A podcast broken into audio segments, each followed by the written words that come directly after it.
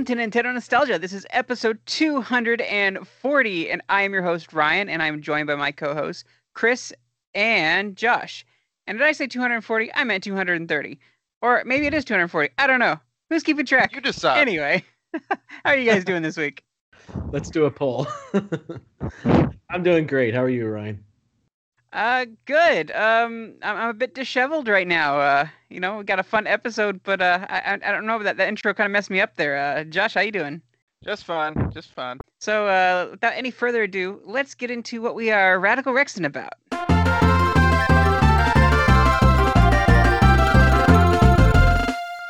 Okay, guys, what you got for us? Uh, Chris, kick us off. Um, well, it has been an awesome uh, few days. Uh, I am finally done with this semester. I can't even Woo! tell you how grateful I am. Yes. So I can finally play games. I've been meaning to for ages, and then something else comes up. So now nothing's come up, thankfully. We'll see how long that lasts. And I've just been playing some games. So uh, let's see. I've been playing uh, a little bit of SpongeBob, which uh, has hooked me surprisingly. Um, it is not super polished, but it is a great fan service, and uh, it's just amazing to see like all of these little details that that they added into the game, like all the locations and like these inside jokes and these little, you know, little fun details that the game uh, or that the show uh, has. So um, that and uh, just seeing some friends and stuff. Um, what else have I been playing? Oh, um, I did finally get around to playing what's it called, Undertale. Finally, so uh, when I was recording with Jacob last week, he's like, "You really should play Undertale. I think that like checks off all the boxes that you're looking for for like a good summer game." And uh, yeah, I really like it so far. I think I'm about like an hour in, so not super deep into it just yet, but um, it has a lot of personality and uh, I have to like play it in like bits and pieces because there's just so much personality. it's kind of like it's just overloaded with charm, and I'm still kind of understanding what kind of game it is and how I play it and all this stuff. So um, yeah, but I, it's it's been very fun and interesting so far, and uh, I look forward to seeing what else um, it has within it. Um, I think that's it. Yeah. Have you killed about you anything yet? Uh, I mean, like a frog and um, this cute little bug. I forgot what it's called, but it's like a shy bug, and I'm just like, oh, I don't want to hurt you.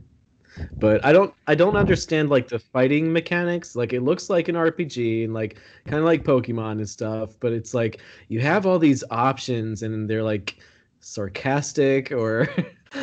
I don't know. I just I, I'm still processing what kind of game this is. I just I don't get it just yet. So if Okay. you have any tips, feel free to let me know. oh, I think all my tips would be spoilers, so uh, I'll have to keep mum on that one. So should I just just play and explore? Is that like the best way to get used to the game? um, yeah. Uh, Uh, if if if I could jump in, sure. um, go for I, it. I would almost recommend at least what I've been doing, even though my playthroughs have been, are like years spread out now. Uh, play through it without like any knowledge of anything, and just do it how you want to do Mhm. it.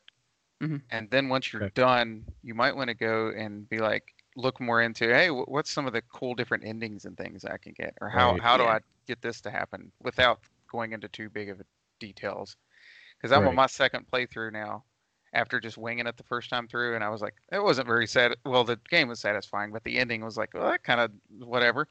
But then Mhm. I found out there's ways to get different endings. Mhm. Long story short, without getting too far into it. So there's just Yeah. different ways to play. I'm trying to like select each option that's like true to me. Like I'm trying to Yeah. not be like like overthink it, you know. And then maybe when I play the next time, I'll try to like make a different decision. Like one of the things I decided is just like uh, I I don't remember what the goat's name is, like the goat lady or whatever Yeah. she is. She's just like, hey, do you want me to make you something with like cinnamon and butterscotch? Butterscotch, Which yeah. one would you prefer? And I'm just like. "Ah, I mean both, but I guess butterscotch if I had to choose one. I had to like think about that for like five straight minutes. Yep. Like, do I like more? Uh, so I guess I'm gonna end up with the butterscotch ending. So we'll, let's find out what happens. with that. Okay. well, if, if that's what you want to expect, go ahead. You never know. Oh, alright. Uh, I don't just Let me know when you get to Temmie. Okay. I will Tem do that. Village. Yep. It's awesome. Anyway. I like the music a lot. I'll, I'll just add that Oh, yeah. last thing. The music's very charming and Mhm. and uh, delightful, so that's a nice little bonus. Cool, cool. Well, uh, Josh. Well, um, I just mentioned I'm kind of half jumping in and out of uh, Undertale um, when I've gotten the chance, but I would say the majority of my time for I feel like like a while, a few weeks now, has been Mortal Kombat. I kind of get uh, in on these like what's the word? I I, I, I want to say obsessions for like a better word for a little while, like Monster Hunter was before. I need to actually get back into that some, but um, you know, after seeing the newer movie and enjoying it and playing with friends and stuff, uh, picked back up 11 on my Switch. Been playing it. I traded in some old stuff for Mortal Kombat Deception, um, which was on the GameCube, but I think that version was like a hundred bucks. So I got the PS2 one for 20. well, for nothing really, but so I've been playing through that. That one's cool. Um, so you know, that's just kind of where I've been in the gaming universe, so to speak, for the most part. Oh, and uh, we've been enjoying new Pokemon Snap, of course. Um, I usually save that for kind of like a family thing. It's been it's been working out pretty well. Mhm. So, yeah, um, I'm hoping to actually possibly be trying to get my hands on one of those printers. I know it's expensive, but long story short, I might be making back some of the money from the game, and I might put it towards the printer. So, Hmm. uh, yeah, that's what I'm thinking about doing. I've kind of got like a little scrapbook. I've got a bunch of like Club Yeah. Nintendo stuff and pictures and signatures and all that sort of thing. I was like, I gotta find a place for this because it's just been sitting on shelves for like years now, and I just have nowhere to put it. So I'm like, maybe I should get like a scrapbook or something. So that's kind of what I'm doing right now, and just keeping it all in there. So it's it's it's better displayed in a book than it is just like stacked on a bookshelf with a bunch of junk that like I can't figure out what to do with it. So yeah, that's kind of been what I've been working on. But other than that, I guess I was actually trying to look into some possible new skills to learn and things. You know, I've been r- trying to write some for the Nintendo Village and uh, been looking at a, maybe possible classes for that in different directions or what have you. Um, still don't know for sure what I want to do, but you know, I'm I'm looking. I'm hoping to do something a little more, um, wherever that may go. But yeah, that's about it. I won't jabber too long. No, that's a good first step. That's yeah, great. definitely. Uh, as far as me, um, I've uh, I was going to actually come on this episode and be like, really, rah, GameStop is awful, and because I had a bad experience with the pre-order, but um, I did get it earlier than expected, so I'm not going to go be too hard on GameStop. But I didn't get Pokemon Snap on release day. Um, I didn't get it uh, for a while after, actually, um, but I am playing it now. Um, it was supposed to come in. I think it was estimated come in like the tenth. So like of, of this recording, it was like yesterday. So um, I did get it before that. I think I got it like the sixth, and so I've been playing it and having some fun with it. Um, and it's not bad. Um, it's not. It's kind of a light Radical Rex. I've been taking it one step at a time. Uh, just kind of playing through here, there, like not really hardcore going into it. And it's a pretty casual game anyway, so I feel like it's not a bad like pace to go about it. Um, I haven't even gone past the first level. I've just been leveling up that first level. Um, the first area just got to three, and then I'll go through and I'll, I'll level up the other areas, and eventually I'll start branching out and taking pictures of other Pokemon. But um, having a good time so far. Um, and other than that, I've been uh, I've almost finished up with uh, the the pin uh, mastering in World Ends with You. I've got just one pin left. Um, once I've mastered that, then um, I'm probably gonna take a break from it. Um, maybe just before the new game comes out, I'll be uh, trying to like max out some stats and stuff. But uh, really, the pin mastery was kind of the big thing that I wanted to like get out of the game. Um, but I'm also playing three games at once, so I am bringing my DS game up to speed uh, to where I am in my other games, which I've gotten pretty far in that progress. And then I'm also been playing a little bit on my phone as well with the solo remix, and uh, kind of like working on getting that game set up as well. Basically, kind of set up for success. If I ever want to pick it up and just kind of grind out stuff, I would do that. Um, but yeah, my Switch one is my main one that I'm really, really uh, going hard on. So then I'm just really looking forward to you know that, and I've been watching the animation, and so Neo World Ends with You is something that I'm really really looking forward to. Um, but before that, we've got like a garage builder game coming out. Um, Oh, yeah. I'm excited to try that Oh, out. yeah, We've yeah. also got a Nintendo Nostalgia Hangout. Um, hopefully we can get everybody together in one place. Uh, we'll see. Um, but I'm, I'm looking hopeful for that. Um, I'm not sure if Traven's going to be able to make it. He may have a new job and may not be able to, to get away. But we're hoping. Um, I'm going to request it off of work. I wish Nintendo would announce the date here soon because I really need to get that in for my requested time off. I'm gonna. I don't want to just the gamble on it being Tuesday and, you know, it not be. So, Mhm. Yeah, I feel like it's always Tuesday every year, but it's like with them, you never know, and you just want to be yeah. But you know, if you have to choose something, I think you already know. I'd probably choose Tuesday. Yeah. Yeah. I'm Yeah. just kind of like, I don't know if it's a good thing or not, but we'll see. Yeah. So I got my fingers Oh. crossed there. Also, quick gaming news uh, tidbit. Uh, I'm just so happy about Zombies Ate My Neighbors is coming to Switch. I just think Yes. that's so cool. Yeah. I've never played it, so I don't even know what it is. Like, honestly, I have no clue. Oh, really? I I mean, Yeah. I don't even know how to describe it now that I think of it. It's like Fun Escape co-op from game. Zombies. Yeah, right. I got that mixed up with that rare game. So, I was gonna say Um, almost like a top-down beat 'em up, but I don't think that's really describing it well either. I mean, in a way, yeah. I think it's more about like escaping, right? Like just trying to get to like the end of a maze or something. I could be wrong. I haven't played it, but yeah, That's it, it's been a little while since I've played it, but it I do remember it being pretty fun with a friend. Um, Yeah. Just a, a very unexpected announcement, and it's just a, another thing to add into the vault that is like everything coming to Switch. yeah, Like, for sure. it's Is it two games in one, or is it two Yeah. separate games? Okay, okay, I wasn't Yes. sure. I just thought it was fourteen ninety nine. I just wasn't sure what, if it was like a bundle or something. Oh, fourteen ninety nine. That's like fine. Um, yeah, it's, yeah, it's, not bad. Yeah, I was expecting like thirty or something. Um, I may Yeah, be mistaken on that, but that's what I thought I saw. it could be. pre-order thing. Okay. Yeah, so it's the original and its sequel. The sequel isn't as beloved as the original, from what I understand, but Mhm. it's just like it's a game that clearly has so much personality and is made by LucasArts, which you know a lot of people know just how good quality those games are. Um, Yeah. So, so it's just really nice to have this title be on this generation and not be like lost in the past, you know. So uh, it's just it's a very unexpected and delightful announcement. Yeah, very much so.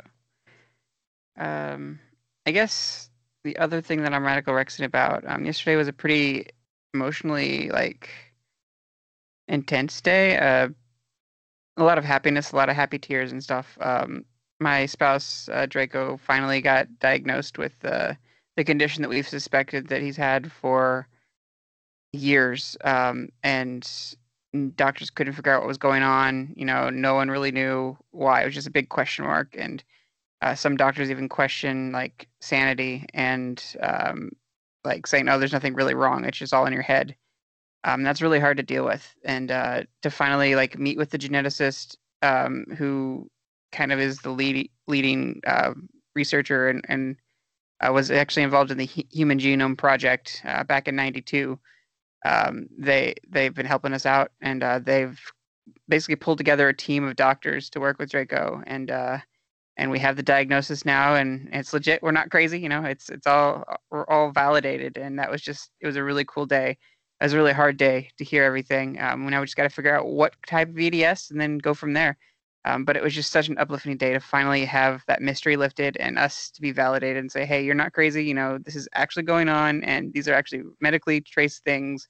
You can actually find genetic markers for it, and and uh, we're just on that uh, on that journey. And it's it's a it's a journey of figuring out um, what's going to help manage pain, what's going to help manage the different symptoms and stuff, and also like maybe some surgeries to help improve other things. Like maybe Drake will be able to walk some with braces and and the surgery um, once we get the nerve uh, issues. Uh, we're exploring the possibility of tethered cord, um, and then just all the things that involved with that. So just basically any any kind of connective tissue uh, could be malfunctioning or not working right. So uh, we're looking into that. But things are looking hopeful that we've we had that big thing. Like we, we've had this appointment for over a year now.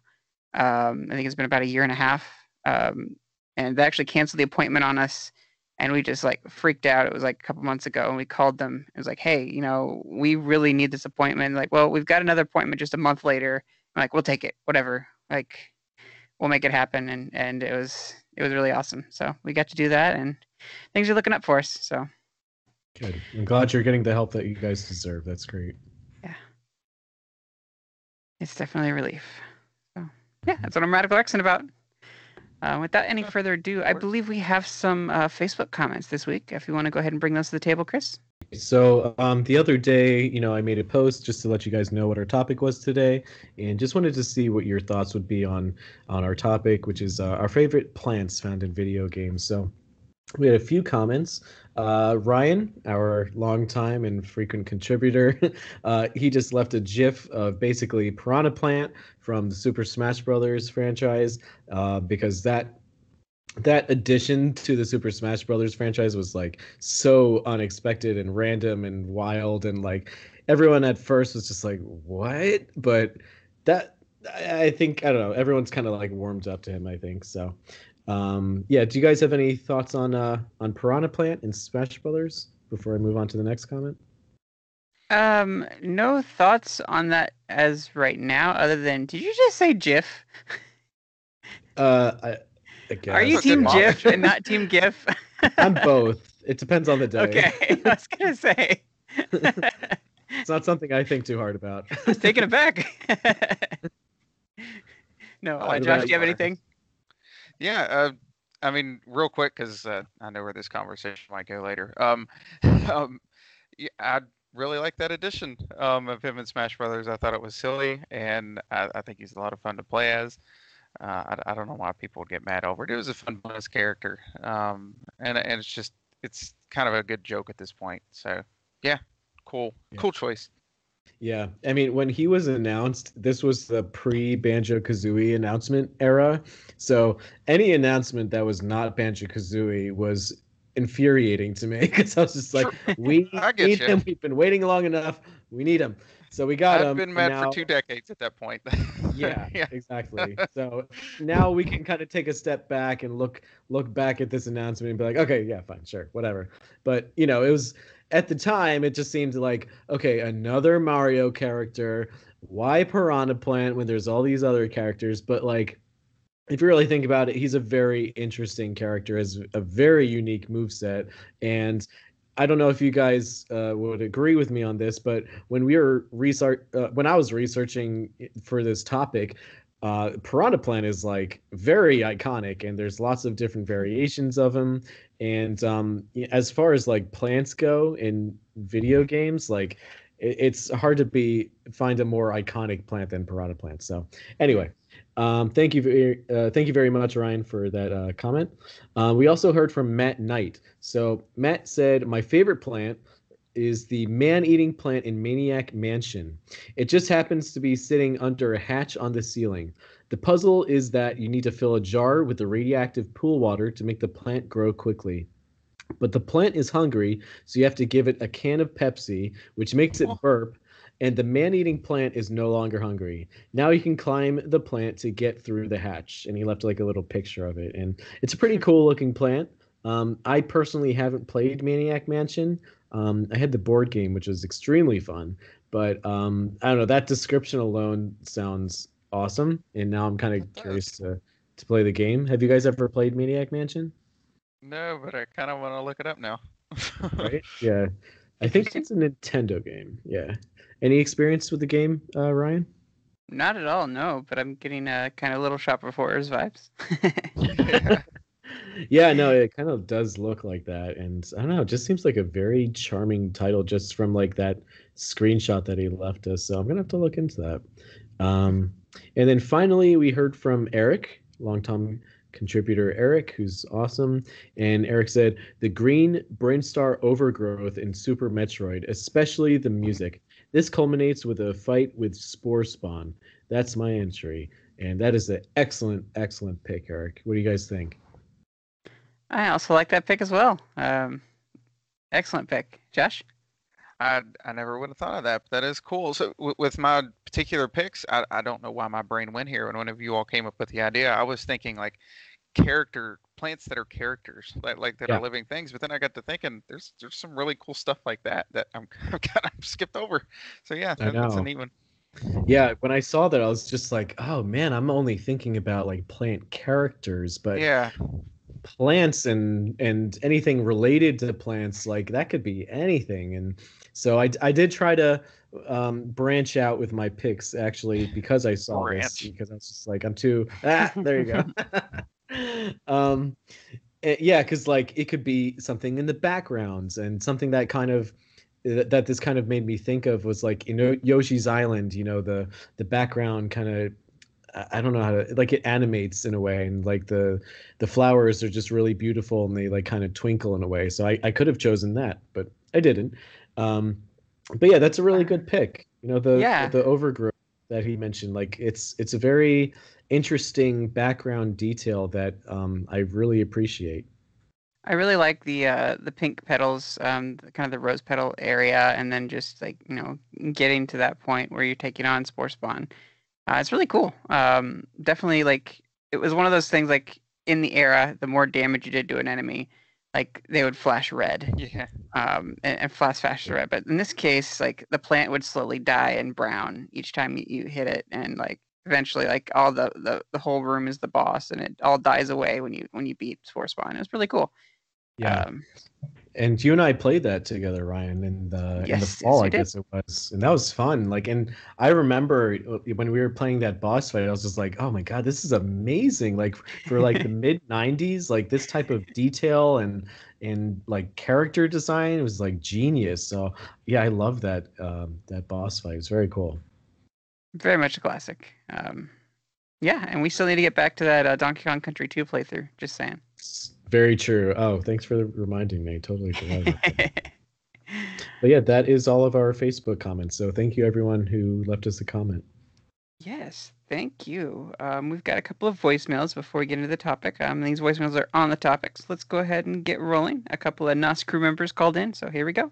Hey guys, it's me. I'm just calling to um, call in because apparently we're talking about plants today. Um, so, what is my favorite plant from Nintendo or games in general? Um, Pokemon. Pokemon. There are a lot of Pokemon plants. That was my girlfriend's lovely daughter, Charlotte. Um, I won't lie. Flowey is probably what Ryan he talked told me it would be my my pick. But yeah, you gotta love Flowey. He's not directly from Nintendo, obviously, but uh, he is a very complex character from Undertale. Um, his dialogue is funny and very kind of cryptic and scary, and and um, yeah, I love that character. Um, so I'd pick Flowey, but outside of that too, if you're just gonna be some Nintendo, who does what are some like ones nostalgically that I have for? Um, definitely, I got uh, Petey Piranha Plant from Mario Sunshine.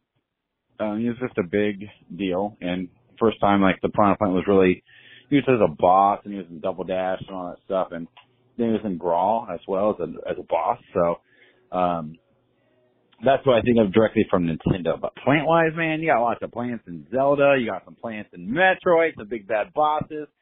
Um, they're everywhere. So that's what I have to say about plants. You guys have fun talking about plants. Bye. Yeah, Petey Piranha is not a bad one. Uh, he's very, very iconic.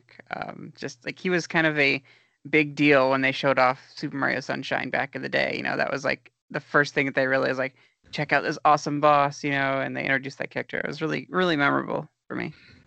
Yeah, So- and it was pretty cool that he's kind of like carried over into like other games ever since, you know. Um, And it's like what you guys are saying. Like before, Piranha Plant was just a Piranha Plant and just another enemy, but here he became his own character and Mhm. very distinct from all the other types of Piranha Plants. And um, even um, even though he shares a lot of like similarities to these other piranha plants, he's he's very distinctive and has his own unique personality and and things and traits that kind of separate him from from other piranha plant things. But we'll probably talk about that in a bit. But yeah, I totally agree with Jacob. Josh, do you have anything? Not really on that one. I apologize. So we've got another voicemail here. Um, let's go ahead and play it. Hey everybody, this is Tom Qualls, your favorite part-time, part-time co-host, and uh, I'm gonna stop you right there, guys. Talking about your favorite plant. First of all, Bulbasaur is the greatest plant of all time. In fact, he he he's such a good plant. He's not even a fully a plant. He's he's like a dinosaur. Uh, depending on what artwork you're looking at, he's kind of frog-like. But listen, he's beautiful. He's wonderful. He's number one in the Dex. Okay which means he's number one in our hearts. At least he should be. All right. So you want to talk about you want to talk about level seven uh, uh, leech seed? You want you want to talk about some vine whip, or maybe it's level seven vine whip. I don't remember. All I know is that going back to the old days, you're picking Bulbasaur. Wise people pick Bulbasaur. Squirtle, forget about it. Charmander, boo, everybody's picking Charmander. But Bulbasaur takes a man of culture, a woman of culture, to understand the best plant there is. Anyway, that's all I gotta say about Bulbasaur. He's the best. Don't forget it. Bye, guys. We'll see you later. Thank you, Tom. I mean, it's hard to disagree. Bulbasaur is a really charming little Pokemon, and um, I will say though, he is kind of rivaled by Rowlet. I'm a huge Rowlet fan when it comes to like grass type starters. I mean, how can you argue uh, argue with a an, a little owl, a cute little spherical owl that has a leaf bow tie? Come on. So Mhm. I don't know. I'm just putting that out there. I, I'm I'm on both ends of this debate because I love both of those. Um, I definitely get the love for Bulbasaur. I, I like Mhm. dinosaur characters usually, and I never really grew out of that. and he is. He's Yeah. like a cool little plant dude.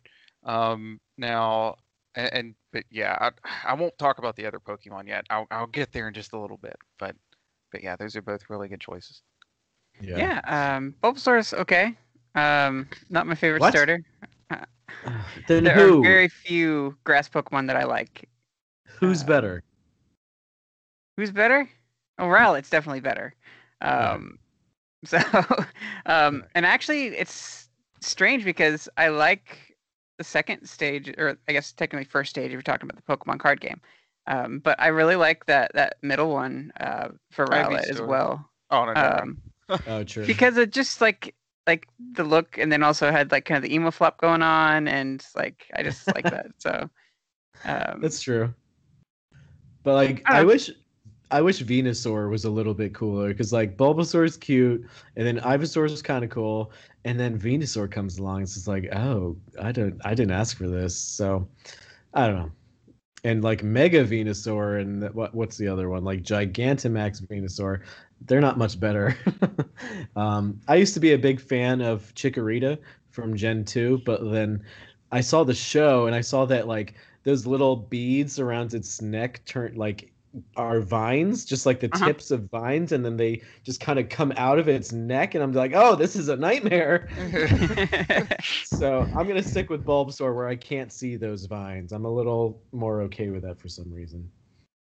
Hmm. Yeah, I'm not a huge Bulbasaur fan, um, but there's a lot of charm there. Like I would pick the other two over Bulbasaur, but I, I do see his merit. Um, I felt like Bulbasaur was very much easy mode. Um, you know, taking out those first couple uh, gyms, uh, but uh, no. I also see like I see there are some merits, even though uh, Grass is probably the least favorite typing um, in Pokemon for me. Um, I'm a big fan of Ice, so uh, I could tear through those pretty well, and then also my starter Fire. So. Well, in the show, I think a lot of the charm for Bulbasaur comes from the show where he was kind of like a little puppy. You know, he's kind of like this little dog that followed you around, but he was a dinosaur that was a plant as well, but kind of acted like a dog. but yeah, he's he's very cute. One of my favorite Pokemon easily.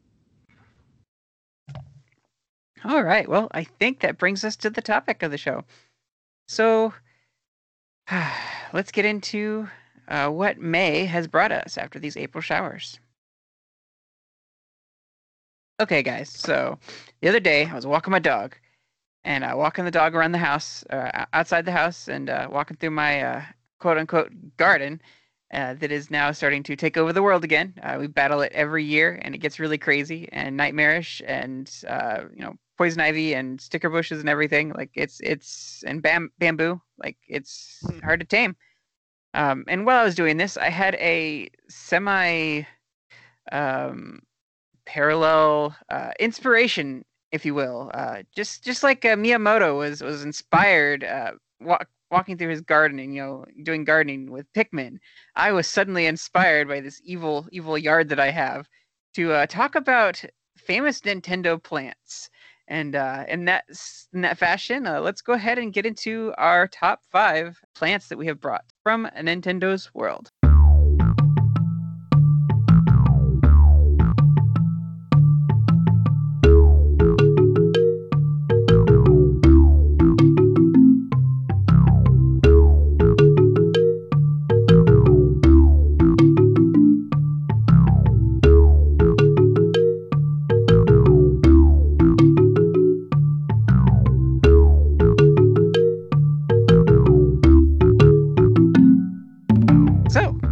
Go ahead and kick off with Josh. Why don't you bring your first plant?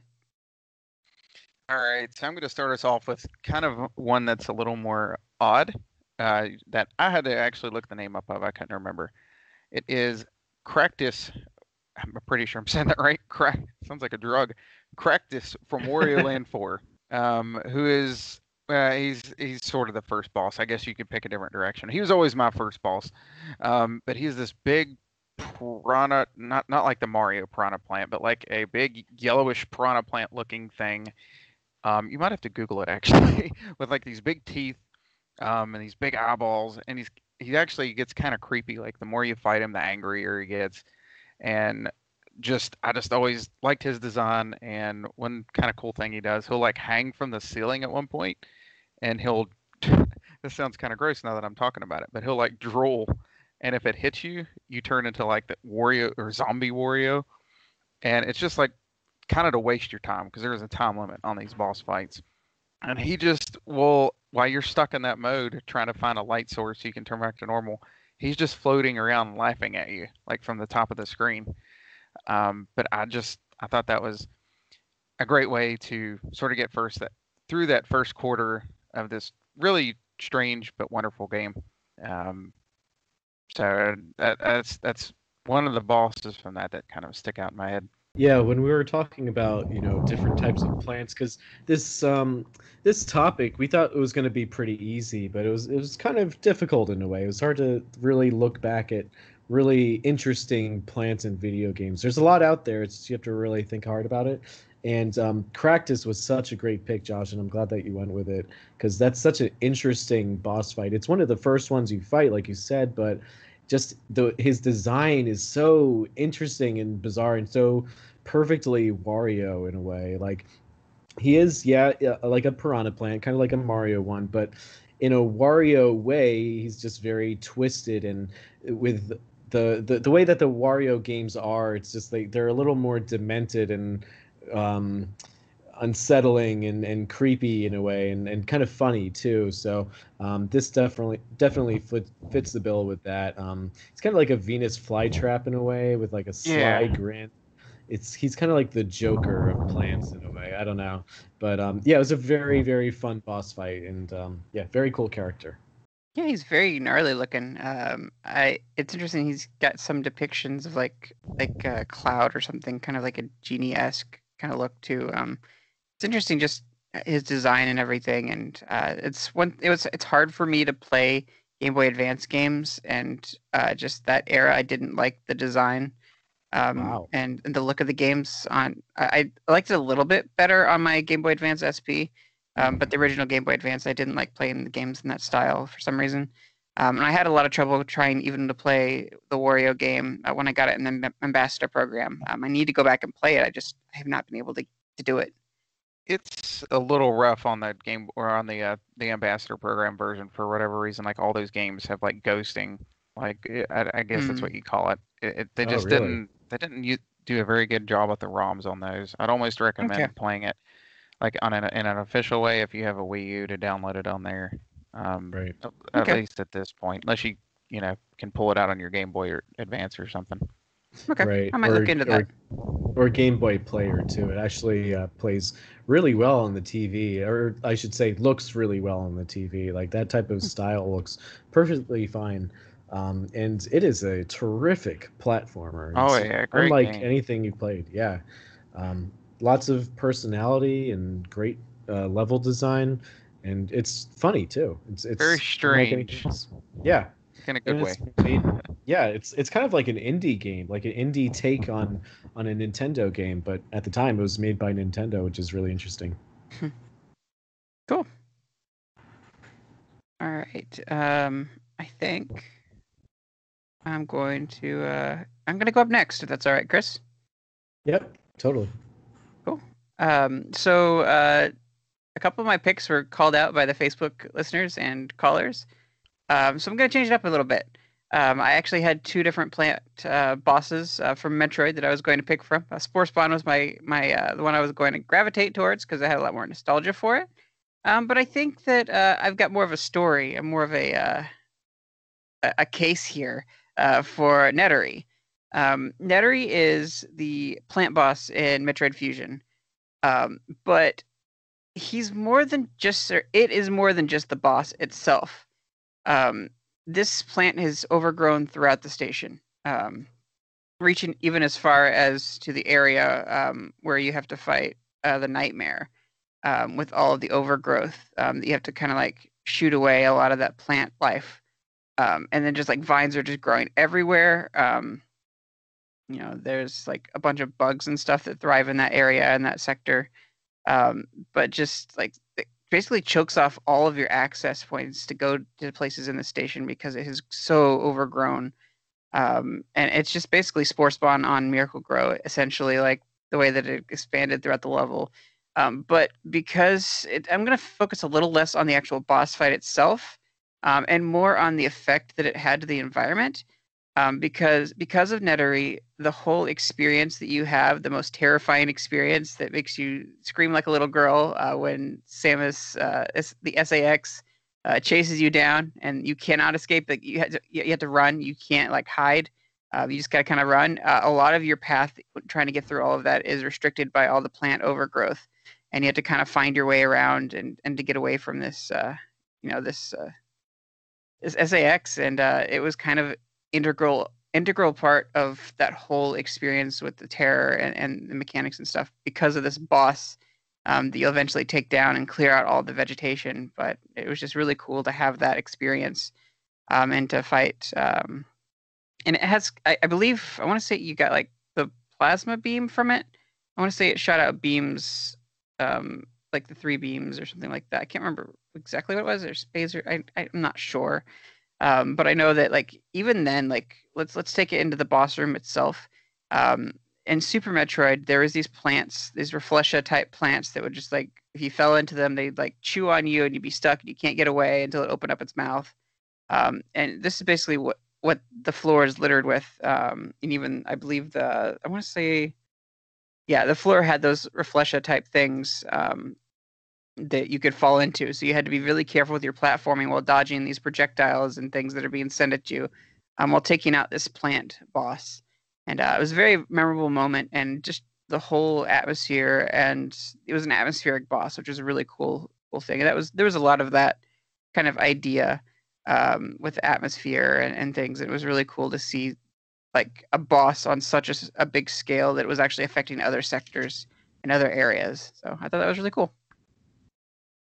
Cool. I um I haven't played Metroid Fusion. I own it, but haven't gotten around to it. I know, I know. I'm very ashamed of it. Um, it's uh, like there's like a certain order that I want to play games. Same thing with Zelda. I'm a little behind on Zelda, so um, I don't have any experience with Fusion yet. Um, and I look forward to it. But from what I have just heard from you, it's that sounds really interesting, and it's just like a testament about how amazing the Metroid franchise is, and just like how deeply they think about the environment and the um, the characters and all these like different uh, biological details within the game. I just think that's so interesting and fascinating and really makes you feel immersed in that type of world. So I look forward to playing that boss. Uh, yeah, what about you, Josh? It's been a good handful of years since I've played through Fusion, so I can't say I immediately remember it. But yeah, I mean, from the sounds of it, though, that that is that is a cool concept. I like the idea of something sort of affecting other areas and such. Um, I definitely uh, will have to go back and give that a playthrough again soon. That's just one of those I have not gone back to in quite a while. All right, Chris, you are up. All right. Uh, so my first pick, as we go down our list, um, I think my my first pick is going to be Fuzzy from Yoshi's Island. so the little cottony Oh, spore yeah. from Yoshi's Island. Um, I guess he counts as a plant because he's like a spore that comes from a plant. so I love Fuzzy. First of all, it's an adorable little character. It's just like a little fluffy thing with like little hairs coming off of it, but it's kind of the symbol of one of the best levels within Yoshi's Island. And so that level's called Touch Fuzzy Get Dizzy. And so this is a level where you have to avoid these spores, these little fuzzies, because if you do touch them, then Yoshi will start to hallucinate. and that is made clear through his eyes, which are enlarged, and uh, even more so because the stage itself becomes uh, becomes very distorted. So uh, the the stage gets gets very wavy, and you have to navigate the stage like you know platform wise with this distorted reality that you like now have to face. So it's very cool. It's it's like you have to avoid the fuzzies, but if you do touch the fuzzies, it's okay. It's just that the platforming is going to be a little bit more difficult, and it's it's just a very very fun level, and the music slows down a little bit, and um, it's it's very funny, and uh, it has a lot of personality throughout the level, and it's just like a fun, silly little challenge that um, you know, looking back now, it's like pretty amazing that they thought of such an interesting concept for uh, for a a character and b that type of a level. So, yep, my first pick is Fuzzy from Yoshi's Island. Cool. Uh, was are uh, are fuzzies the black things with like the two like teeth and kind of crazy look to them? No, it's um, it's a very simple design. It's just like a white puff, like a cotton ball, with two little black eyes and then little black hairs coming off of it. Super super Huh. simple. Yeah. Okay. I'm certainly not uh not a big uh big uh knowledge. Uh, I don't have a lot of knowledge from for that game. So, uh, yeah, Josh, do you have any knowledge for it? Oh yeah, I I- I remember playing this one as soon as it came out, and not too long ago again actually. And this is one of the fairly early stages, and definitely a memorable one. And I think they pop up in at least one other stage later on. But yeah, if you can you can eat them, or you can just kind of slam into them. They're all over the place, and the whole level just starts getting all distorted, and you kind of start, you know, the controls get a little weird, things Yeah. like that. So you know, at, at the time, like especially as a kid, that was really funny and kind of stuck out. And it was kind of an effect at the time, back in like '94, I think, when it came out. Um, yeah, looking back now, I'm like, he was totally high as a kite. it's like it's funny it's funny as a kid because you see yoshi looking all weird and it's like funny because the world's all different but as an adult you have a new perspective on things and a little bit more context perhaps um, but it's also interesting because the fuzzy acts a little bit differently from other characters so apparently and i i don't remember this at all but if you eat it you know normally when you like poop out a character it'll be an oh egg yeah, if you poop out a fuzzy, apparently it's like it like damages whatever's behind you. So it's basically like a fart. so I don't know. I could be wrong about that, but that's what the wiki said. So I'm gonna go Um, with the wiki now. I've noticed And it kind of does like a poof. But I don't. I've never been like close enough to an enemy to try that. I don't think. Maybe I'll have to try to set that scenario. out. Yes. Exactly. Same here. Yeah. So I'm gonna have to go back home and try out a, a little Yoshi fart with a fuzzy. So uh, before the uh, Wario waft was a thing. Yeah, Yoshi came first apparently. um, yeah, and also you can apparently avoid the effects of the fuzzy by crouching, which is interesting. And according that's Huh. according to the wiki. I don't remember that, but I'm gonna have to Being go. close to the ground, I guess. Oh, interesting. Yeah, I think you don't wobble, then you just kind of like, ugh, you know, yeah, I head guess. in between your legs. Hang on. Just let it pass. Yeah. All right, Josh, you up to bet? All right, so my next one here is, I, I would say it's an obvious one. It's more of an obvious choice of game, maybe. Um, it's going to be Trunker from Banjo Kazooie. So you might just be thinking that I had to pick a choice, something from Banjo Kazooie. Well, that's part of why I picked him, but also I just I, I really like the thing's voice. I, I cannot do it. It's like yeah, yeah. That's not even close. But if you know what I'm talking about, you know what I'm talking about.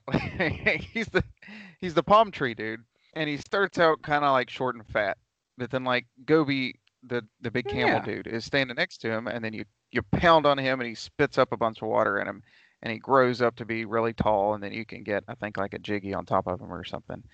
But I, I always like that goofy thing's voice. I, d- I don't know why it just fit that design so well. He sounds like he's all dried out, like in the middle of a desert. And he just needs something to drink. Uh, maybe that's silly, but that is what I went with. And yeah, he's yeah, that's all I got. Yep, that's it.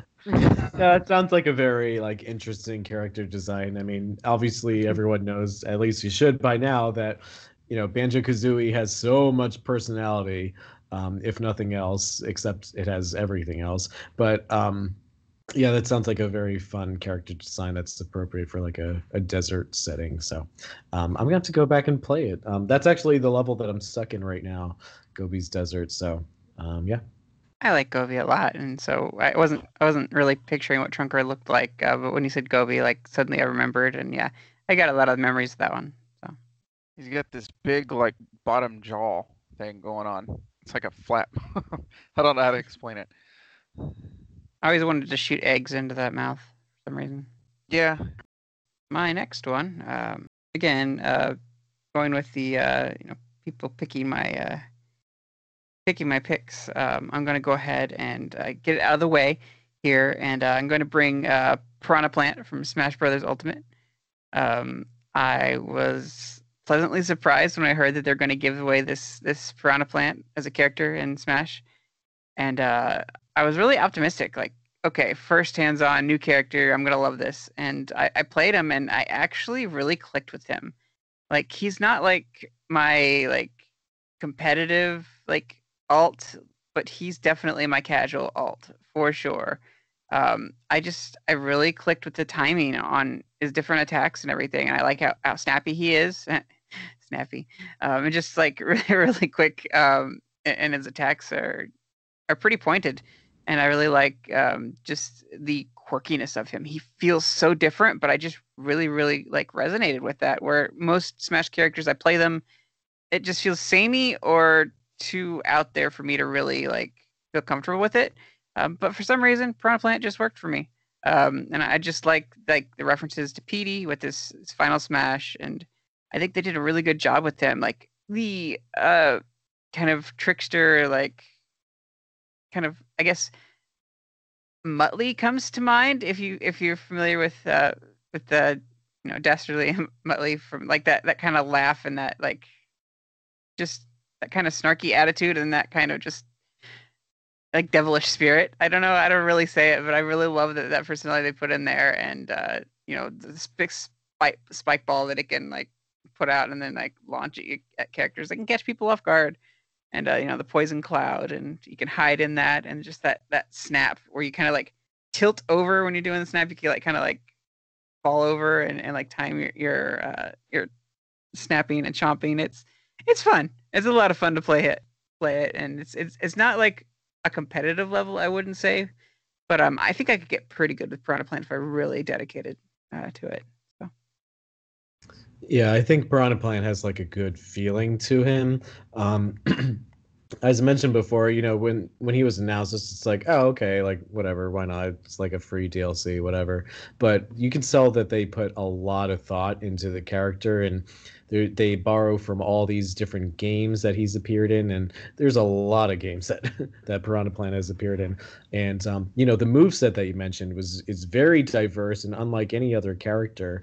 And I think they really nailed that. And like also like you said, they gave him a, a distinct personality. It's like this little mischievous little rascal, you know. Yeah. And um, he has this like this weight to him too. He has this heft, and like Mhm. it's weird because like you can feel it in his in like the top part of his body. I don't know how to describe it, but like you do get this sense of weight to him. But also like he's very agile too. Like he can fly around. Like I love his up B where he can spin and fly around. Like that just feels so powerful to me. And so one of my favorite things is, and correct me if I'm wrong, but like doesn't he like lift up the pot and like start running along the stage if uh, as like a his like fast dashed move or something? Yeah, I believe walk- so. Yeah. like just little things like that just make him really come alive, you know. So yeah, very cool character. I uh I agree. What do you think, Josh? Uh, Yeah, there are certain times, like especially when he's running, you can see like little green feet, like coming out from under the pipe or the pot. Like, and I think the different collars, if I remember right, I, I think like every other one, one looks more like a pipe and one looks kind of more like a flower pot. Oh Um, yeah. And then there's like all the different collars or like all the reference to Piranha Plant in different games, um, like Yoshi's Island or the first Super Mario Brothers and things like that. And then there's like um, a lot of the different moves are different sort of references, but they they work. Like they're not just you know let's shove in different references of different plants from different games here, but they all really work as some fun moves for Super Smash Brothers.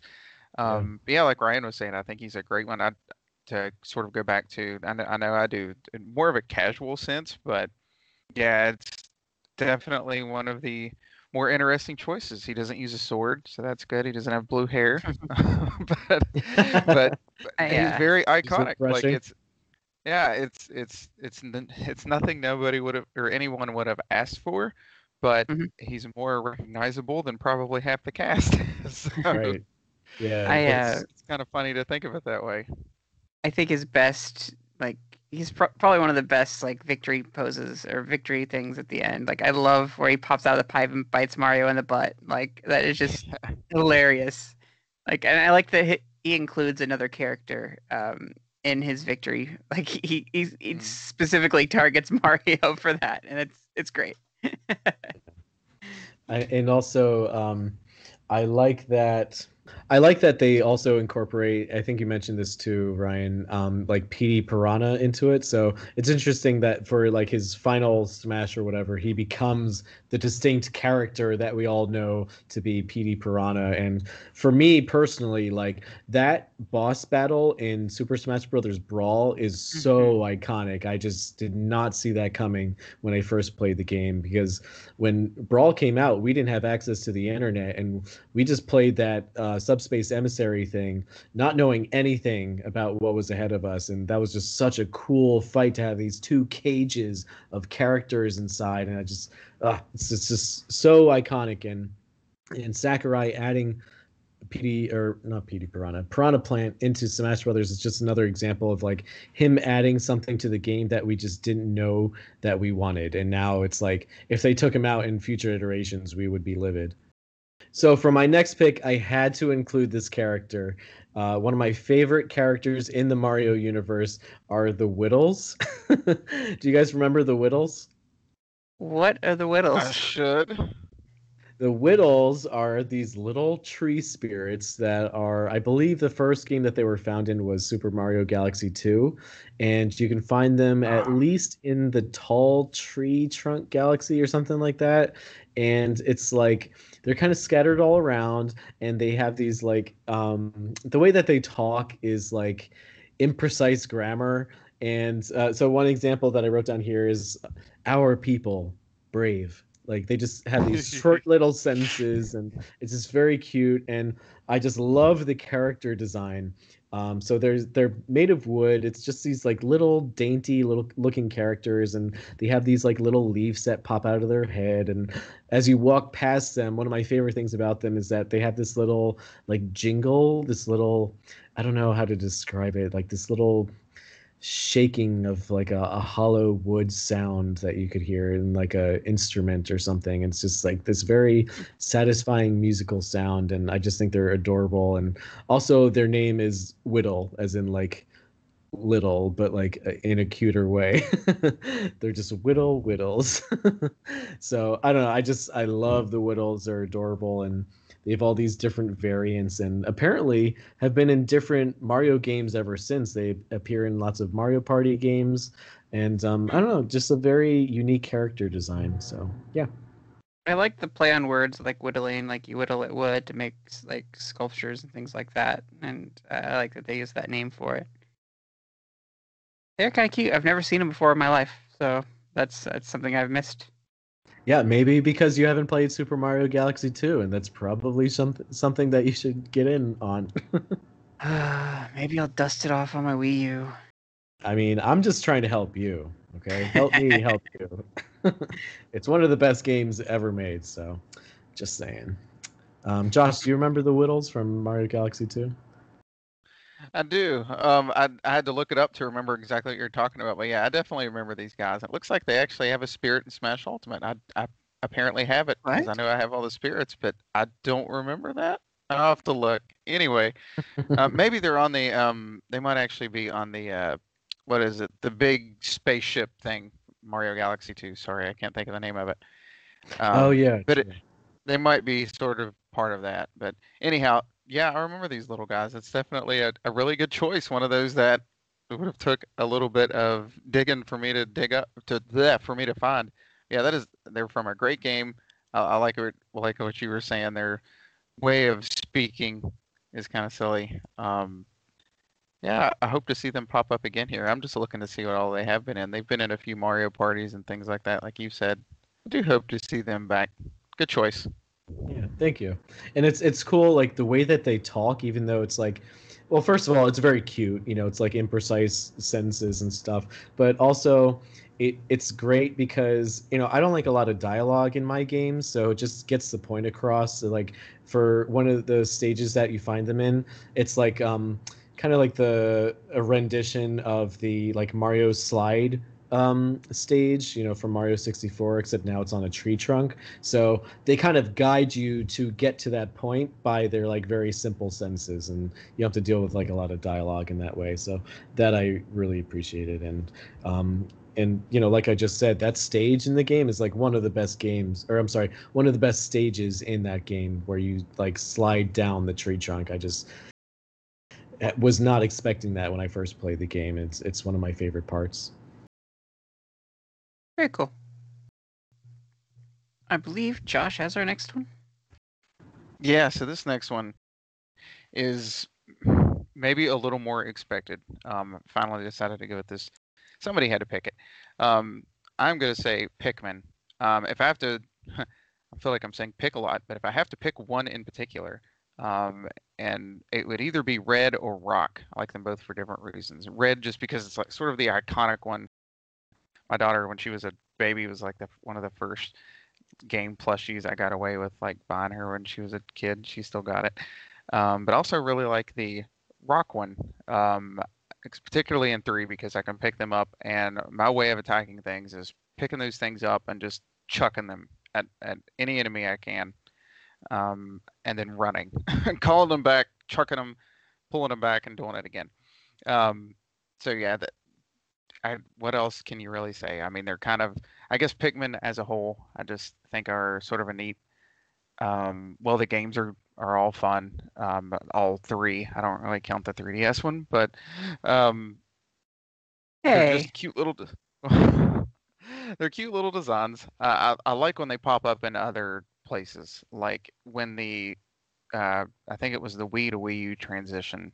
When you'd go to do that, I remember it would show like a bunch of Pikmin going to your Wii, uh, I think on the Mhm. TV or something, and they would pick up like some of your save data and things like that and carry it over to your Wii U. And I think they did that for 3DS as well. And I just always thought think little little things like that were neat. Um, hmm and also the if you haven't, you should go back and watch them. The shorts they made, um, the little cartoons of um, Pikmin. I think there's three of them that I think Miyamoto may have even directed.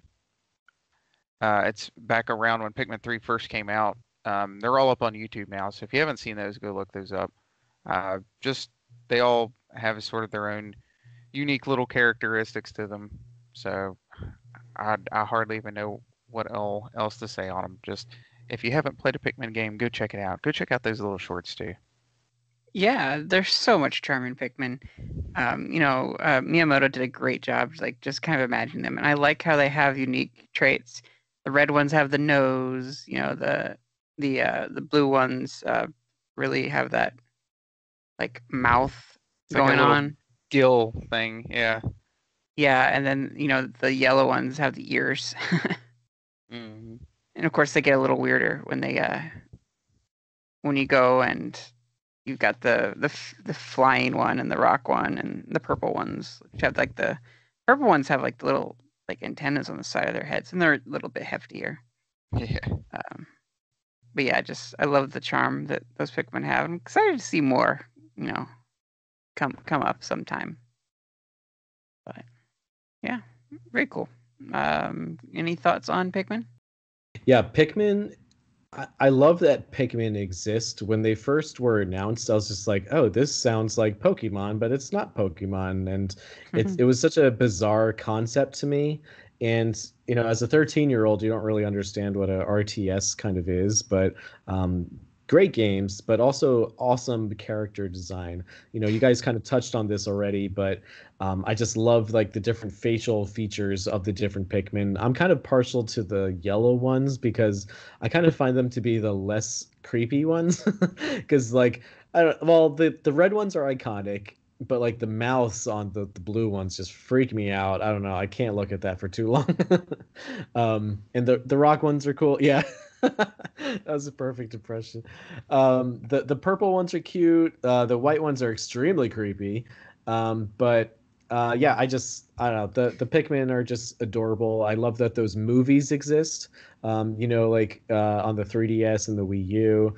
And um, I'm really excited to see where this like smartphone game is going to go. Um, Mhm. because I, you know, we love the Pikmin characters, but we I kind of feel like not enough people know who they are, and I think that they have so much potential. So I hope that the Pikmin, the the Pikmin, like reach their full potential and kind of penetrate into the masses.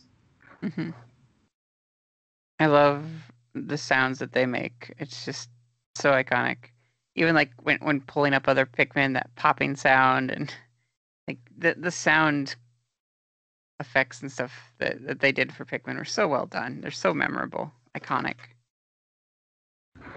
Yeah, and like they're very cute and like they kind of make you feel bad for them when they die. So Definitely. it's that's part of the strategy, which is really interesting. You don't get that in other games like to actually feel for the Pikmin and do everything in your power to make sure that they don't die, you know, cuz because like you get this sense of like value to each one that it, they're just Mhm. not these disposable little guys like each one has feelings, you know. So um, very interesting design. All right, so the next pick I have, um, it's more of a nostalgia pick for me. Um, not a lot of people would pick this, and it's it's a bit of a uh, a left field. Um, but I really enjoy the the white and the black flowers and Mario Brothers Three, um, the uh, Munchers and Nippers. Um, and uh, the the black ones don't really move. Um, they're just they're almost like blocks in how they act, and you could walk across them with Kuribo shoe um, but they're kind of like spikes in another in another way. Um, but the white ones actually move. Um, they kind of bounce up and down and move along the ground. Um, and every time Mario jumps, they'll jump too, and they'll try to take a snap at whatever jumps over them. Um, and they kind of mimic Mario's movements. And then um, later in the series, or later, there's an, a, a version where they actually the white nippers like will actually walk, and when they when you jump, they jump too, but they jump in an arc because they're actually walking and they have momentum. Um, so they're a bit challenging, um, but I just I really am fascinated by those things, like those flowers for some reason. Like they always charmed me in Mario Brothers Three. So um, I don't expect you guys to have too much nostalgia for that one, but uh, it's uh, it's kind of just a really thing that always stuck out to me uh, when I talked about like doing these plants. Like that was something I was like, you know, this is something that that really just like when I think of Nintendo plants, I always think of like going to that. Was it what was that world? I want to say seven is where they're prominent. Uh, I think it was like the pipe world or what, what have you, and you could like run to them there. And uh, they're not quite like piranha plants. Um, they're more like a I don't know, a sleeker design, not quite a Pac-Man like mouth, but I'm trying to think how to describe them. Um, they're more oval shaped than than rounded. Yeah, they kind of look like clams in a way. like Yeah, a I can see that. Plants. Um, Yeah. um, yeah, no, that's a great pick. They were actually on my list too, but like I don't have too much nostalgia for them. But describing them as like Pac-Man plants is also pretty spot on, um, Yeah. Ryan. So um, yeah, they just have this very unique look to them, and I, you know, if you don't know who we're talking about, feel free to look it up because I think that it's a character that we kind of don't pay attention to too much, but like we see them so often, and I don't know, they're pretty cute and they're they have a cool design, and um, yeah, I don't know, I like them. They're usually found in like big groups. Like they're not really as much like piranha plants. They they they don't serve as much of a function, but I know I've used them a lot in Mario Maker in particular. That's kind of what I think of when I see them now. Even though you know I grew up with the older Mario games, um, just because they're usually sort of all even in like three, they're sort of like spammed together. Like there's usually like a group of them, or like you'll need uh, like in World you'll need Yoshi to go over top of them. Um, more of an obstacle I guess, Yeah. than anything. But yeah, they're they're just they're kind of ever present throughout a lot of the Mario series. You just don't always think of them. Hmm. Unsung villains. she could say that. All right, our next pick is coming from Chris. So for my next pick, it's also something that comes from the Mario u- universe, and this is something that I kind of thought about it in the same way that I think of Piranha Plant, where it's this iconic plant that we see over and over and over again, and we don't really think about it too much. So for my next pick, um, I'm going to choose the flower item from the Mario universe, except more specifically, I want to choose the ice flower. So, you know, we're all used to that fire flower design. It's just so iconic. And even people who don't really play video games would probably understand it to be like some type of Mario thing, you know? It's, um, just like a very simple flower design with like those eyes in the middle and the red rings around it. But for the ice flower in particular, um, I, I just think it has a very interesting amount of like characteristics to it. So um, I I'm more partial to like the cloud flower. I just thought that was a really cool addition to um, Super Mario Galaxy 2. It just kind of opened up like a whole new level of like platforming in a way. But I thought the ice flower, when I really thought about it, was really interesting because it has um, defense mechanics where you can like you know uh, freeze an enemy and just have them like be out of your way. Um, you can attack an enemy in a similar way and also like use a frozen enemy to attack a different enemy. So i thought that was interesting. And in mario galaxy you can like it like freezes the water underneath you so now you can like walk on water and it kind of becomes like this platforming mechanic too so um, yeah, I like the the flower items throughout the the Mario universe, but if I have to really pick one, I think that the ice flower is the most interesting to me. So yeah, what do you guys think? Excellent pick. Um, I really, really like the ice flower. It's a really cool take. Uh, kind of definitely an opposite of the fire flower, uh, but I think it was really cool that they did that. Um, and uh, always makes me think of the penguin as well, the penguin suit. Yep. Um, but uh, you know that that was a really cool item. I think the only other item that would be like close to that would be the gold the gold fire flower, which turns everything into coins. Like it, it just has a unique mechanic and it does something very, very different. And uh, and it's definitely more exciting than the the gold of Fireflower. It, it's it's really cool to have those blocks to be able to pick up enemies and throw them and, and push them around and use them as kind of a, a shield even. So yeah, it was really cool. Yeah, and like the the fire flower, as, as far as I know, it's just like you just shoot out fireballs and it's more of like an offensive thing. But I just think the ice flower is a little more interesting. It adds a little bit more depth to like the gameplay. So, Mhm. uh, yeah. Um, Josh, what do you think? Yeah, so I, if I would have picked one of those, I would have probably been boring and went with the fire flower. But I, I definitely see the appeal for the ice one. It, especially from more of like a uh, a platforming functionality sort of way. Um, I, I think in the is it the new Super Mario Brothers series, you can actually like shoot the enemies like in the air and you can use them as platforms or you can kind of shove them, which I guess like if scientifically like gravity would probably make those fall Right, true. If we want to get into realistic stuff, we that's not really where we need to start with Mario, but but yeah, that, I mean, it really works from like a platforming sense though, and yeah, you can just sort of make your own platforms. You can use it as another fun way to attack. You can put one bad guy like in a block and then push him into a bunch of a group of other ones, and then he'll slam into the wall and shatter. So yeah, I, I think that's a good pick, especially from sort of a usefulness sort of point of view. Right, yeah. And I was looking at like all the different games that the ice flower has appeared in. It's appeared in a bunch, including Minecraft, which I think is really interesting. Apparently Yeah. there was like a, a Mario addition into Minecraft and the ice flower made it in. So I just think that's pretty interesting. Mm-hmm. Mm-hmm. Very cool. Good, good pick. Thank you. And that will bring us back around to Josh. All right, so for my next to last pick here, I have decided to go with Pokemon because there is so many others to choose from. I figured that was sort of an easy pool to to to pick from. I, I knew Tom um, was a big fan of Bulbasaur, so I was kind of leaving that to him if he wanted to call in or what have you. So let him have that one. Um, I'm not great at picking favorites anyhow, but I decided to go with Decidueye, specifically Decidueye. Um, I love Rowlet, and when he pops up in is it Arceus Legends I think is what it's called. I might Mhm. be saying that name wrong, but anyway, I saw he was one of the starters in that, so I already know I'm going for him again in that one. I picked him in Sun. Um, but yeah, I, I really like what he eventually evolves into with Decidueye. Um, I, I'm I'm actually still kind of disappointed they picked uh, uh, wow Incineroar instead of Decidu Decidueye for Super Smash Brothers. So like. Yeah, I, same. d- I don't quite get why they did that. I feel like Decidueye would have been a lot more sort of unique, um, in my opinion. I, I like his. He's got like a sweet bow, like he can pull out from his cape-looking hoodie thing that he's wearing. Like he looks a little. Green Archer.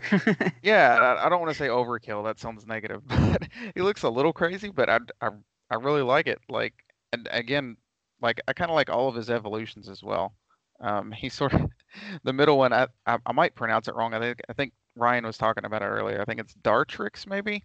Mhm. He, he kind of looks like he's going through like those awkward teenage years, Yep. but it kind of works. Um, but yeah, definitely Decidueye is just one of my favorite Pokemon all around. Anyway, um, I like his design. I, I liked his functionality and using him as like the lead of my team. And he is a grass and ghost type, which is pretty unique. I always thought Oh. that was really cool because he's got some ghost moves as well. Oh, I didn't know that. Wow. Yeah, Yeah, interesting. Rowlet's not, and Da- Dartrix is not. They're grass and flying, but when he turns into Decidueye, he is grass and ghost. I think the Wow. only one like that is uh, Phantump, I think. Yeah, I think there's one other or Um, something like that now. Okay, there might have been one added in Sword and Shield. I can't remember. Yeah. don't remember what it was, but Hmm. Well, I guess the ghost elements is uh just kind of leaning into his like emo side. he's he's dead on the inside. He got Um, out of that after Dartrix. yeah, he um I love that character design too. I mean, like how could you not? He's just like this like Robin Hood of Pokemon and Mhm. he has like an actual hoodie made out of plants. yes. Can't beat that.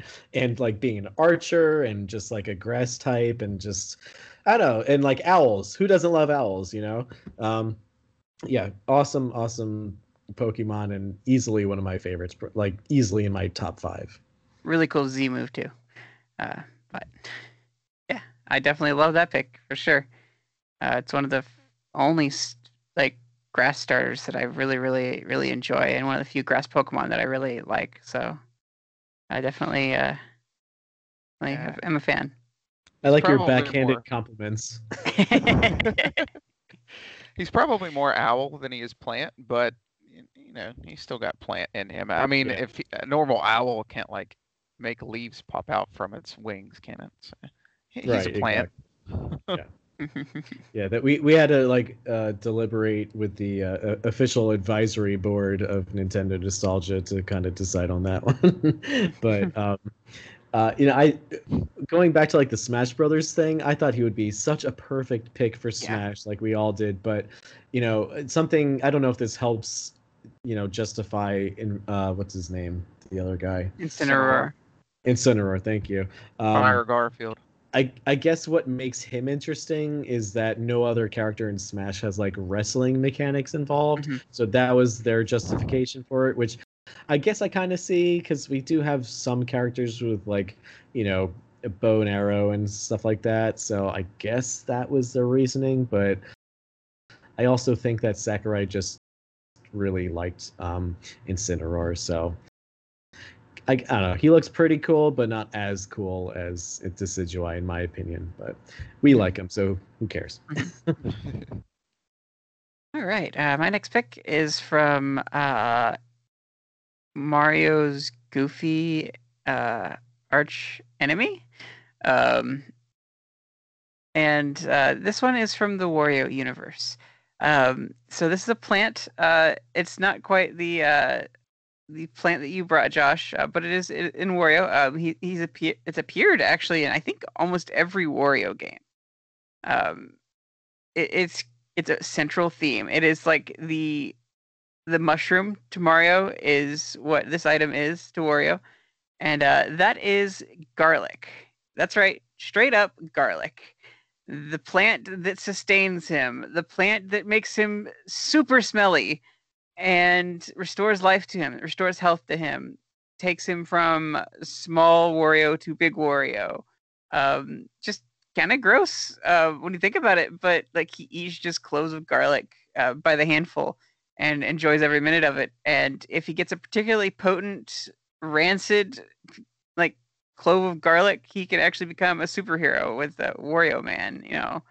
And uh, as shown in the Wario games and also in Smash Brothers, um, I believe he eats it for his final Smash when he transforms, and uh, quite the charm, and uh, kind of what what, what fuels his uh, his Wario wafts uh, of of explosive fame, and you know, it just I wanted to kind of highlight that, uh, like I, I- I'm a sucker for anything with garlic in it, like garlic bread, yeah, Texas toast, like with that, yeah, mm, give me all the garlic, like garlic and and spaghetti, garlic on pizza, like give me all of the garlic.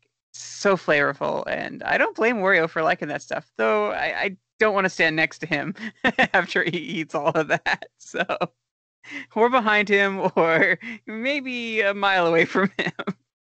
But yeah, it's just so cool that like they use that as his his power up. It's it's kind of a, a contrast to the the mushroom.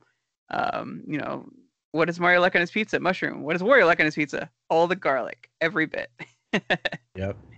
It's such a very very cool, you know, little detail that they add to Wario liking garlic because, you know, a lot a lot of other like vegetables or I don't know what category garlic falls under. I know it's like, you know, it's an addition to things, but I don't know. I'll just say it's a vegetable.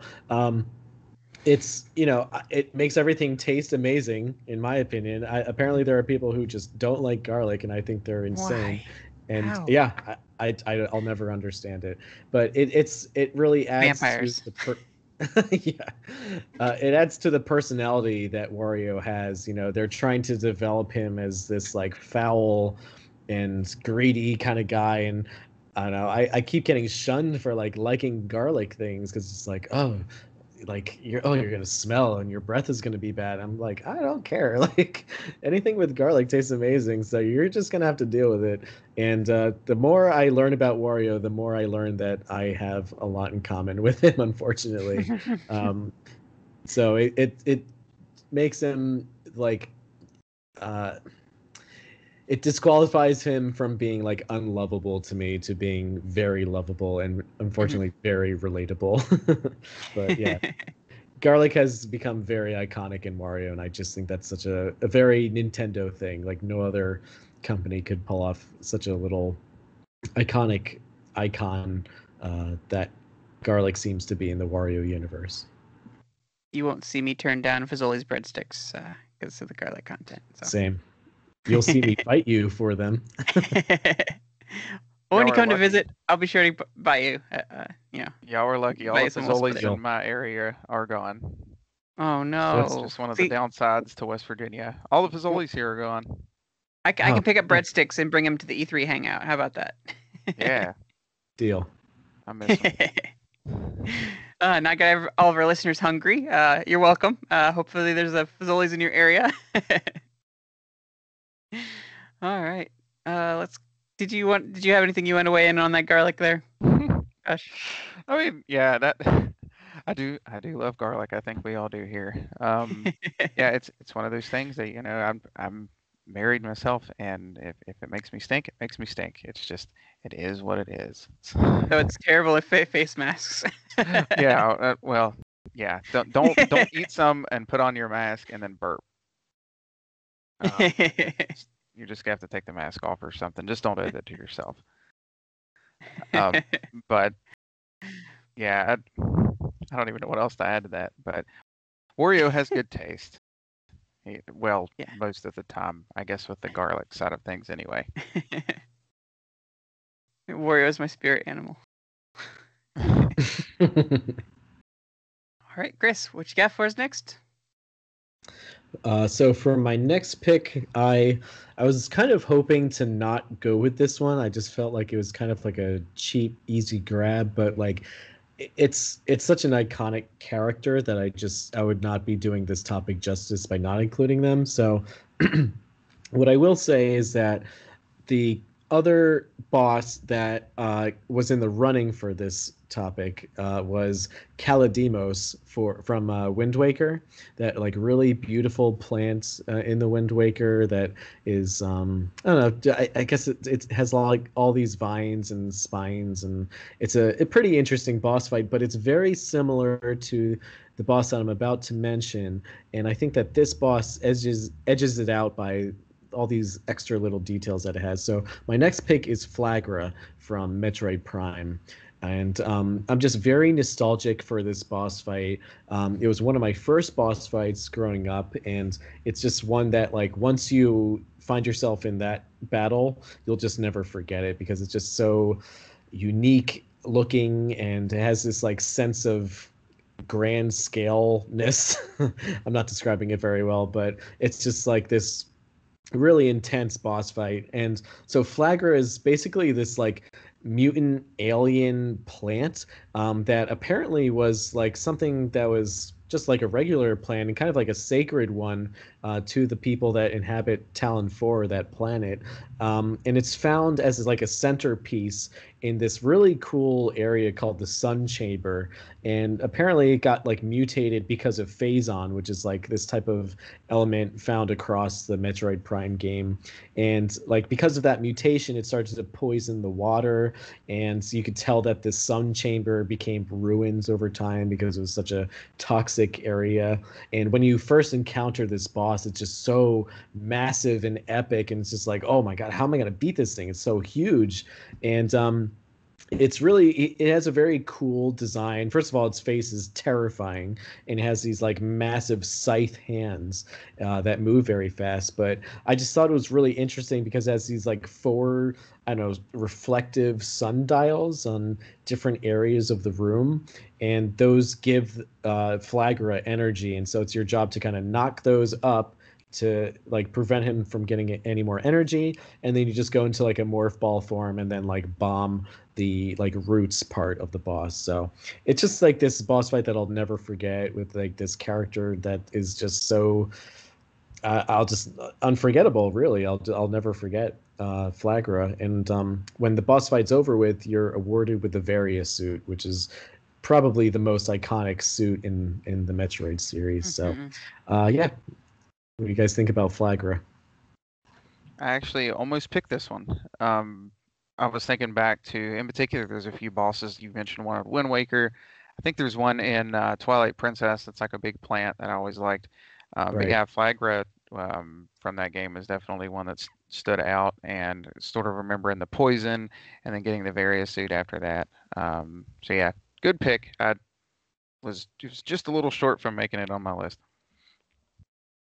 I like that um its big thing was like poisoning the waters of the planet.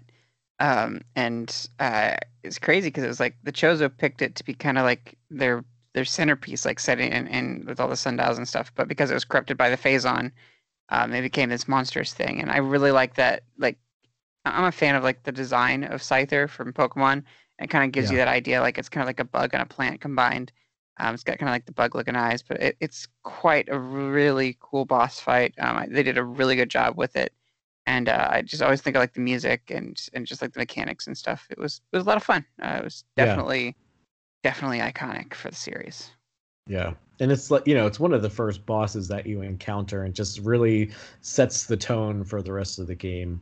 Um, and, you know, like you said, it's really awesome that with Metroid Prime, you don't just face some random boss. Like there's a thought put into that boss and that boss's relationship to the world and and the immediate area around them. So it's just I, I appreciate things like that. A lot of um, thoughtful details like that.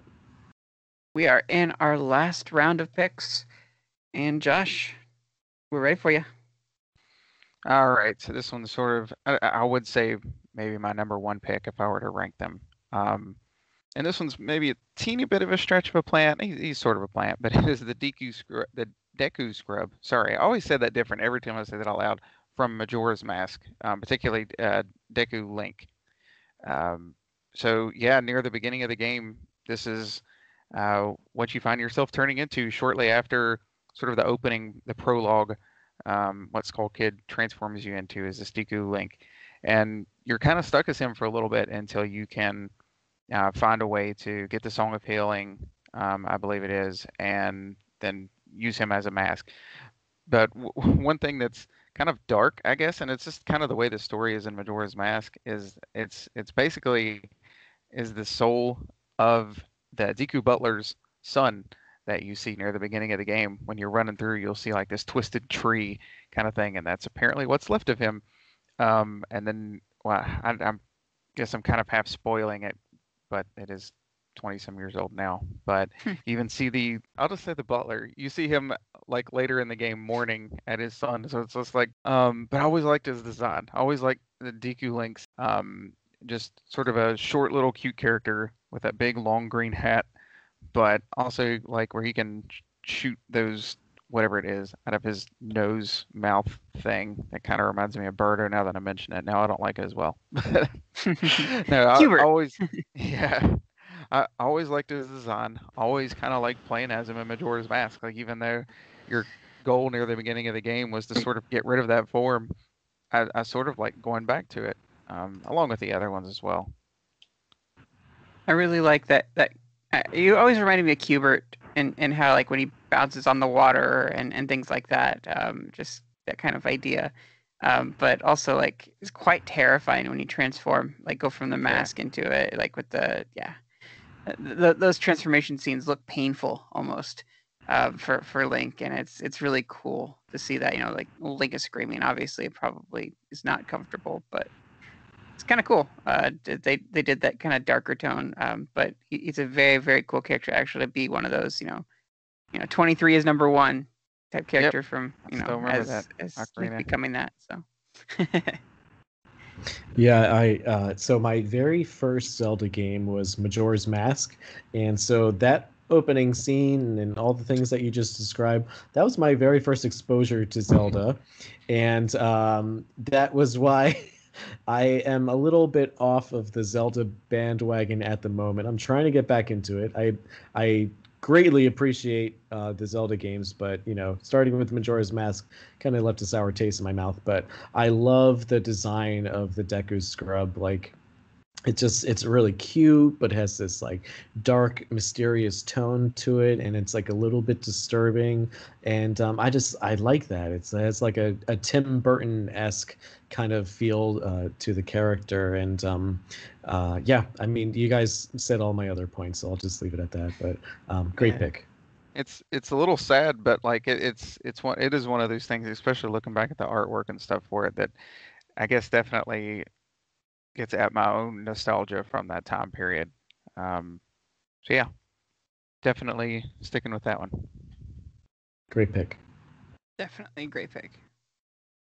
All right, my final pick um, is kind of a big one. Um, it's uh, I I believe the term is uh,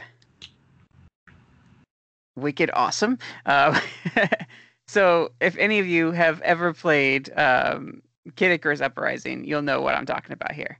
Um, if you've played Smash Brothers, you'll probably know what this is too. Uh, there's actually a stage that, that depicts this moment. Um, but there is a character that is all about like nature. It's like a nature goddess called uh, Viridi, um, and she uh, is able to make these seeds that are essentially able to restore a planet to its original state, like natural state, with all of the plants and, and, and forests and things like that, and kills any other kind of living beings beings basically turn the planet back to what it was before animals and and uh you know humans and things like that occupied the area. Um really really cool idea um but this reset bomb is what it's called. And um it was really cool experiencing this um in a video game because it was an idea that I had in middle school. Um I was like I was a middle schooler. I was like I'm going to write a book. And like my my idea was to take this uh this basically the earth you know got overpopulated and got damaged to a certain point with pollution and stuff that the earth just kind of like overgrew and natural disasters and things happened and it kind of reset and a lot of hu- humans were kind of exterminated but a few survived. And that was kind of like humanity coming back from that was kind of my idea and so when i got to this moment in kid icarus uprising it really resonated with me like wow I was onto a good idea here because this is an awesome idea in this awesome game. Like I was really I had something good going there. Like I should really like, you know, you know, I'm glad that Nintendo did it because at that point I had, I had given up on my idea of writing a book. Um, but you know, just the idea that you know that idea lived on in a video game that I very much loved was so cool.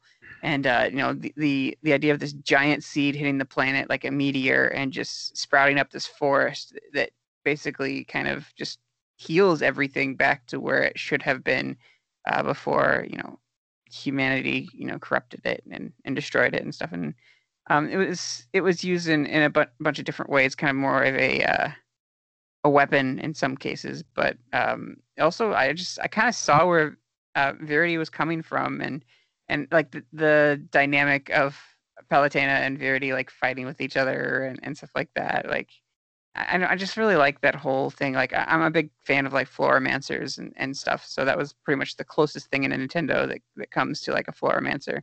And uh, th- that that reset bomb was so cool. Um, and I'm glad that they they just included that. And it it looked kind of kind of like a spider web of roots over a surface, kind of like almost not necessarily veiny because that sounds weird, but um, just I mean, yeah, it did look like kind of a, like a, a seed um, like I guess sunflower seed ish, or maybe a little bit more round than that. But definitely uh, a cool experience if you haven't played Kid, Kid Icarus Uprising. I 100% like recommend that you play that game.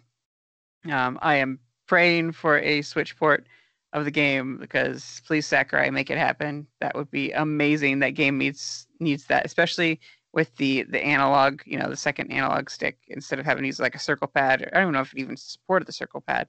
Um, but you know, just that that different play style would just that game needs to be captured in, in a new light in a modern era. That would be so cool. Anyway, Yeah, uh, I'm really glad that you chose that. Um, when I was going through my list for our topic tonight, I did think of Viridi, if that's how you say your name. Mhm. And um, I'm glad that you went with a reset bomb because I think that has a much more powerful and interesting story than just Viridi herself. So I guess Viridi is kind of like the the goddess of Earth or something like that. And I remember in the game that was around the point where I thought the game was over with, and then it just throws like this whole bombshell at you, like, oh no, there's a whole lot more game left, and it's it just gets more and more and more epic the more that you play, and that was the point in the game where I'm just like, yo, this is amazing. This is like one of the best games I ever played, and um, you know, like like you said, everyone who has not played this game needs to. I think most of us, if not all of us, chose this as our favorite 3DS game in our 3DS episode, um, rightly so. And um, yeah, it is essential playing. And um, you know, you, you said it really well. This the reset bomb has this really interesting story to it, and also it's not just the story that's amazing it's just how it was told it was just so grand and uh, incredible it's such a great gaming experience. And for the 3ds you know this was very early on in the 3ds's life uh lifespan whatever um the the graphics were insane. You can see the reset bomb which is what the size of a planet in the background. And to see that in 3d just gives you this sense of scale as to how massive this is and like how it, it is it really does feel like the end of the world um, as you see this thing like plummet to the earth so it's just like this this gaming moment that i'll never forget so yeah great pick Chris, you want to go ahead and finish out with your final topic or your final pick? Sure. So my final pick is probably what everyone was gonna choose. So my last pick is Funky Phil from Chibi Robo. Okay. So, have you guys played Chibi Robo? no, sadly. Okay, I this is I gotta go. This no, I don't I don't want to hear that. you have to play. You have to play Chibi Robo on GameCube. The DS ones, whatever, they're they're crap. But the GameCube one is basically Nintendo's version of Toy Story. It is just oozing with personality, and it's so funny and delightful, and it brings you characters like Funky Phil. so Funky Phil, since you guys don't know, is this really adorable, quirky, like flower guy. I don't know if he's a toy or a robot, but he's this really cute flower that exists in the Chibi Robo world. And when you, you first yeah, when you first encounter him, you see him hidden behind blinds, like window blinds. And so you're first tasked with just kind of releasing the blinds just so that he can kind of be with everyone else. And he starts celebrating by putting on like a dancing performance. And he's just the way that he talks and the way that he dances is just so stupid and funny um, i just i love him as a character so much. And um, there's like this really interesting moment in the game where like a seed comes off of him and and so i guess i don't remember this too well. I had to look at the wiki for this so i apologize if i'm getting some things wrong but i do kind of remember the scene where um, i guess phil like sweats onto the seed that comes off and it turns into like baby funky phils and then he like denies these kids and then um, I guess Funky Phil dies after one of his sons, Freaky Phil, learns the dances of Funky Phil. and so they all thought that Funky Phil dies, so they hold a concert in Funky Phil's memory. But then it just turns off turns out that they just like pressed the switch that's on Funky Phil and then they just they accidentally turned it back on and then Funky Phil comes back to life. so I don't know. I'm just I'm very fond of Funky Phil, and I apologize. No, you know what? I don't apologize. I like Funky Phil. You're gonna have to deal with it. Oh, that sounded like an eight-year-old's fever dream. Yeah. But it, it made me want to go check it out. Character is very it's- interesting, for sure. Looking at the picture, uh, Yeah. quite colorful. Oh yes, and it just like each character in Chibi Robo has so much personality, and I mean, for a character that's name is Funky Phil, He certainly has the personality that lives up to his name. Excellent No, pick, guys. Uh, we've out. done a great job representing the plant world uh, for Nintendo, and uh, you know, let us know uh, if you come up with any other of like plants that, you, that are your favorite. Um, we'd love to hear about uh, your your nostalgic memories uh, for different Nintendo plants in, in this month of May. Um, We actually did get one more Facebook comment uh, just Oh. a couple of minutes ago. Uh, Wonderful. Matthew C. Roberts. Wonderful. Matthew C. Roberts said, uh, "Secret vines in Super Mario Brothers for sure." Um, I Yes, actually thank don't know you. what he's talking about. What is that? That that was something that I had thrown out like early on when we were discussing this episode, and I am so glad someone mentioned that. Like the the vine that takes you up to the clouds to get you to the warp zone in Super Mario Brothers. Oh, Like yeah, yeah, Those yeah. are so iconic, like taking you to like the last world and everything. Like, oh yes, thank you so much for bringing that up. Like, yes. Good one. Yeah, never would have thought of that. That's a great pick. Yeah, Like, very iconic. classic. Like I'm surprised we all missed that. Yeah, totally. Well, that's a great way to end out the episode. Definitely. Uh, Josh, do you want to go ahead and do our due diligence? Sure. So you can always find us on Twitter at Nintendo underscore NOS. Um, you can find us on Facebook um, and also on our Facebook uh, group there uh, for Nintendo Nostalgia chat. Sorry about that. Nintendo Nostalgia chat. So go check that out and go join that group. Um, we're also on Instagram. Uh, also, if you wanted to, you know, let us know your thoughts on whatever topic we might be having coming up, you can send us an email at Nintendo Nostalgia in and as in Nancy at gmail.com. Um, you can find this information in the episode's description, by the way. But also, if you wanted to leave us a voicemail, you can call us at 317 969 5690. Thank you guys so much for listening this week, and we will catch you next week for an action packed episode. Later, Preston. Bye, everyone.